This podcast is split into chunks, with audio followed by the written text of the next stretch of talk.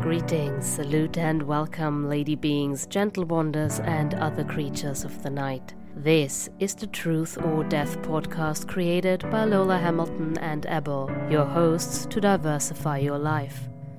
It's time for insights on the creative arts scene, hacks and tools for healthier living, and hearing stories from voices around the world to share their truth stories. Are you ready to dare your truth? A new episode of the Truth or Dare podcast starts now. Hello, lady beings and gentle wonders, and welcome back to the TOD podcast. And today we're going to talk about a new episode on the I Am Crew creation, which is in connection to my business, my creative team. But let's start first. Where did this all start? So, I cannot give you the exact date and time anymore because over the years my brain is just letting go of numbers. I'm just not a person that is very good with numbers anymore. Anyone that knows me knows that don't take it ever personal if I forget your birthday. Like really it's it's not it's I, I don't mean it. I don't mean it.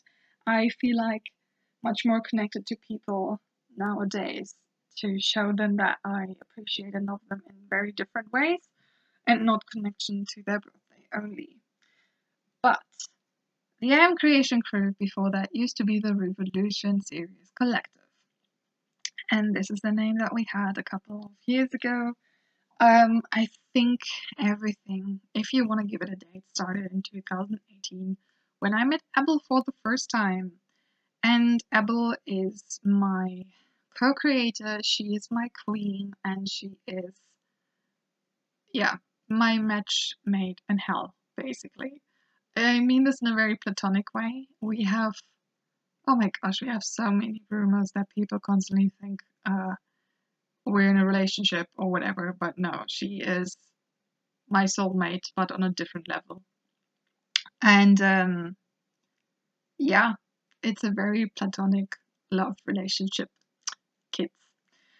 Um, and back then, I already knew Abel from the cosplay scene in Germany, and we had briefly known each other through a couple of people and stuff. And then we had, I think, somewhere somewhere in London. It was still when I had my my first flat. Uh, she was telling me that she was traveling to London, and she knew that I was living there and uh, we met up in a very small cafe in Covent Garden. Um, it was randomly, and um, Abel back then had told me that she was seeing Better, Better of Hell, um, and that this is a musical that she loves. And um, then we were sitting at this table, and that was the first time I was telling someone about my book back then called Revolution Blue and I think it was merely the means of my very first prologue in English. The years before, I still had created and started the series. I think the very, very origin idea started in 2016 when I was working in theater in Germany. Was it in 2015? Somewhere around that. No, it was 2017, the year before. Um, but back then, I was thinking to make everything in German, and then I realized that Germany isn't the language that I feel comfortable in, even though I was growing up in Germany and stuff. And then in 2018, Emma was the first person that heard about that, and she said, What you have there has potential, and you need to make that happen. And that was the first person in time I felt seen by someone that didn't know me, and that really meant a lot to me and I was really like it was an eye opener to something where I felt like she and I know that this is not just your normal normal book that is going to change the world. So this is where it kind of like started and then we uh, like it was literally most of the stuff that we did back then it was just you know us joking and there was this joke of like, "Can you become my PA?" And um, then we were, we were just joking around, memeing around, um, and it wasn't really like a serious thing. It was more a thing of like, how do we make this happen? How is this going to happen? And then I think at some point we both decided it was either in 2018 or 2019 to get a couple of friends involved. And back then it was a couple of friends from Germany to just, you know, discuss a couple of ideas, have a couple of discussions, and then we got a couple of friends involved and stuff. And we became the Revolution Collective.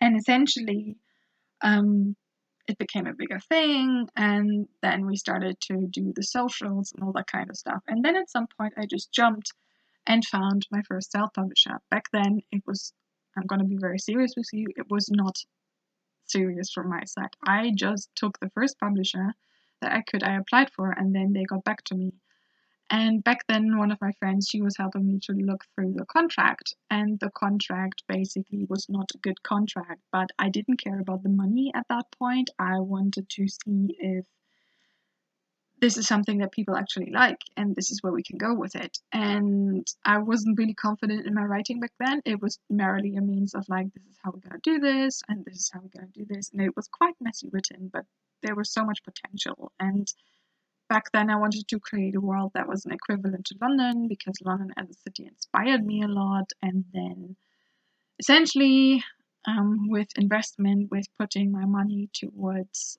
the books and stuff, I decided to make it work. And at that time, I was at a workplace where a lot of creative people worked, like actors, writers, like it was a great place. Um, and what I didn't realize is that the moment I mentioned the book, everyone read it. Everyone wanted to read my book. And without any kind of promotion and just by talking to friends and family, I think we sold like 50 or 60 books. And that was a wild thing for me because back then I thought, oh my gosh, people are really interested in my writing. What am I doing? And then originally the idea was that it was first Revolution Blue and then Revolution Red. But then I realized that, okay, everyone is really seriously inter- interested in my writing. I think I should make this a bigger thing, but not in the thing of like, this needs to be a series. It was literally a thing of like, people constantly kept coming to me and telling me, I love what you're writing your characters change me. You're you're such an inspiration. I love what you're doing. And that meant so much more to me than the idea of making this a series to, I don't know, get rich out of it. But what then happened is that my publisher really took the piss out of me, and I basically uh, had to fight my way out of the publisher because they were constantly trying to tell me to do things that I didn't want to do and all that kind of stuff. Um, and back then, my writing, I would say, was very jumpy and messy um, because obviously I had written all these years poetry, short stories, fan fiction. Like, it was all very different from the way I write now. And over the years, obviously, you learn so much more about yourself as a writer and stuff like that. Anyways, the second time we published was with an American publisher after I applied. I applied in, I think, that was during COVID. Yeah, I think it was during COVID. Um, I had applied to over 30 agents, publishers, and so on. And my writing back then was it was a kind of advanced thing, but also the reason why I wanted to find a new publisher is to basically then do it as a like complete thing. So I changed the name, melancholy vision. And there was this massive concept behind it like it was all about colors and theories and stuff like that like i had it all planned out. And then i realized and and this this again was a crazy thing as well. We as team evolved some people left some people came into it. Um, we as people evolved. There's so much that we learned on the road. And then what happened is basically that again, without further big promotion, what we did was that within the for, first 48 hours, we charted in the top 100 to top 200 urban fantasy charts on Amazon in Germany. I was losing my mind. I was like, I, I remember that day because everyone was going wild in the group chat and just celebrating and just, oh, it was a great day. I will always remember that. And it just blew my mind because we had doubled up basically in the book sales. Like, I think without further promotion and stuff like that, this book had then altogether 150 copies or something. And that was again without promotion and just self independent published. And then because the German fan base basically kept on nagging, including my family, that it needs to be translated, I was giving into the pressure and said, okay, we need to translate this. And we did it ourselves. We found a publisher in Germany that published it as Indigo Illusion. And I have to say, I like the German version much better. And um, compared to what we did in English, um, because we, we changed a few things up. And um, yeah, it's uh, it was a it was an interest. I think we sold like twenty or thirty books in German. Um, and since then, I haven't written anything. Um, well, no, actually, that's not true. I have a blog. So my website is lolawolf.com and I have a blog there. And on my blog, you can find all fan fiction, poetry, short stories, pitches, blogs, whatever it is, what comes to my mind now, that's what I write. Um, but back then, my name was also Elsie Hamilton. And under Hamilton, I created a lot of words over the years. And Hamilton used to be my writer spirit and just something that I deeply resonate with. And then at some point I realized I want to go back to the roots and my roots are Wolf. My mom wouldn't have married, that would have been her family name. And I feel deeply connected to the North and the meaning behind that. So I had a long discussion with my mother, and we both basically decided that Wolf is now my name on the outside, and this is going to be my name that I'm gonna carry unless I get married at some point, maybe. Don't know. Um, that I'm gonna carry for the rest of my life as a proud artist, and yeah, we have evolved since. So, a couple of things that I want to give you as impulses from what I learned you're gonna make a lot of mistakes on the road. And when I say mistakes, I don't mean that in a negative way. I just mean that sometimes you make quicker decisions and you should sit a bit longer with it. I used to have the problem like that for very, very, very long time. And it's okay. Going to be okay. I did a lot of stuff in my early 20s. Some things were great, some things not so much. But you learn. You learn. Second, some people are better as friends than they are as workmates. That is a standalone. It doesn't mean that they are less cool as people. It just means that sometimes you, just because you're friends, doesn't mean you also work great together. Because, for example, when I work with people, I need to have people that are ready to make a difference. I don't work with people that constantly tell me, yeah, this is how you should do it, this is the standard, blah, blah, blah. I am my own kind of standard. And if I want to say, this is how we're going to do it, this is how we're going to do it, I am absolutely capable to negotiate things and make it even more better. But my art in itself, and if I decide to kill a certain character where others wouldn't, and that's my choice, and that's what I'm going to do. Also, number three, unconscious bias in your writing. So, this is something that a lot of people should check when it comes to writing certain things. I was writing a fantasy world that was connected to the human world, so a lot of things were criticized in my writing from this is the historical perspective, this is this perspective. And I understand that when you have a certain bias, because, for example, I look at language, I, like the way you can look at art is so diverse. And I understand that sometimes you would say this is how it looks like from a historical perspective, but it's also fantasy world. Don't go dive too too deep into everything. If you know my writing, everything is connected. There is a reason behind something. But sometimes the reason is just a joke. It's just a joke. It's not that deep. Sometimes it goes really deep, sometimes it doesn't. That is how my art will always be. And you know, art is also free as an interpretation. I can give you my meaning of it, I can give you my meaning behind the characters. But if a character to you means something completely different and is a comfort character, that is absolutely fine with me. And if you don't like a choice that I do in my writing, you can create art out of it. You can create cosplay, you can create fan fiction, you can create whatever it is. But be mindful because I do not want to have people inside my bubble and circle and fandom or whatever it is that are disrespectful. That is not fandom, that is just disrespect.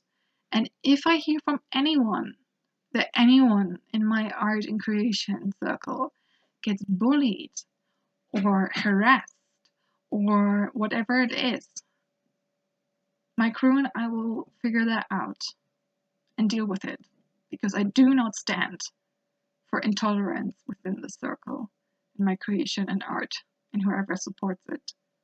Thank you very much. So when it comes to our writing, we need to have sensitivity checks, and I will include trigger warnings, absolutely, because I will write P18 plus horror fantasy. That means it's going to be dark. I was already told that my writing is quite dark from the earlier books. Darlings, get ready. It's gonna be even darker. Be mindful who you share your thoughts with. Some people have a lot to say. Some people think they are critics, some people think they know everything, and they do not let you talk at all. They basically fill in the room without having your opinion heard, without having your thoughts heard. Avoid these people because they are just limiting yourself in your own art. Work with people that are ready to find solutions, that are ready to hear you out, and that are ready to say, yes, let's do it. And Abel is one of those people, for example. This is a kind of couple of advices, and now what has changed then? So we are the I am creation crew, or crew creation. Yeah, it's fantastic to have a neurodivergent brain sometimes. Um, so we are the I am crew, and we create art for the sake of creation and charity. And this is not a one-time thing. This is a lifelong thing. This is what we are doing. We create stories on all mediums because essentially what I decided is that I want to express myself more in art beyond just writing. I want to create movies, I want to be a director, I want to do all kinds of things if I feel like it. I will always be a writer, I will always be an artist in itself for the sake of art and a dancer and a singer, but there will be productions where chip in as mentor, where chip in as director, where chip in as actor, and that is it that is it. The website is out there where you can find all the information, what we are doing, uh, the project leads, who is in charge for what. It is a creative artist circle because essentially I believe that artists should be more respected on all levels. And there are enough people that still don't respect us, but I'm gonna show you that art as a creation in itself needs to be respected more. And when it comes to working with my people, I always make sure that everyone feels safe, seeing that everyone is on board, and that people get paid right.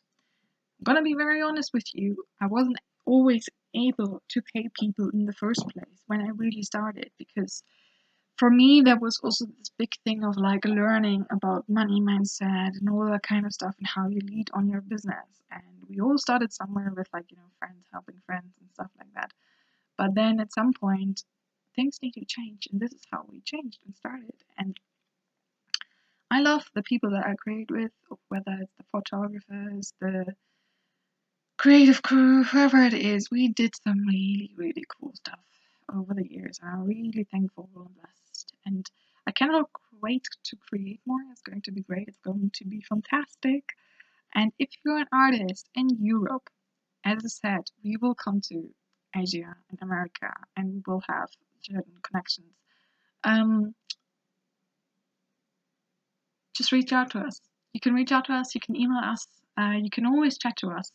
Um, whether you feel like you're someone that needs to hear some advice or whatever it is. And if you want to work with me or Abel, you can contact us as well.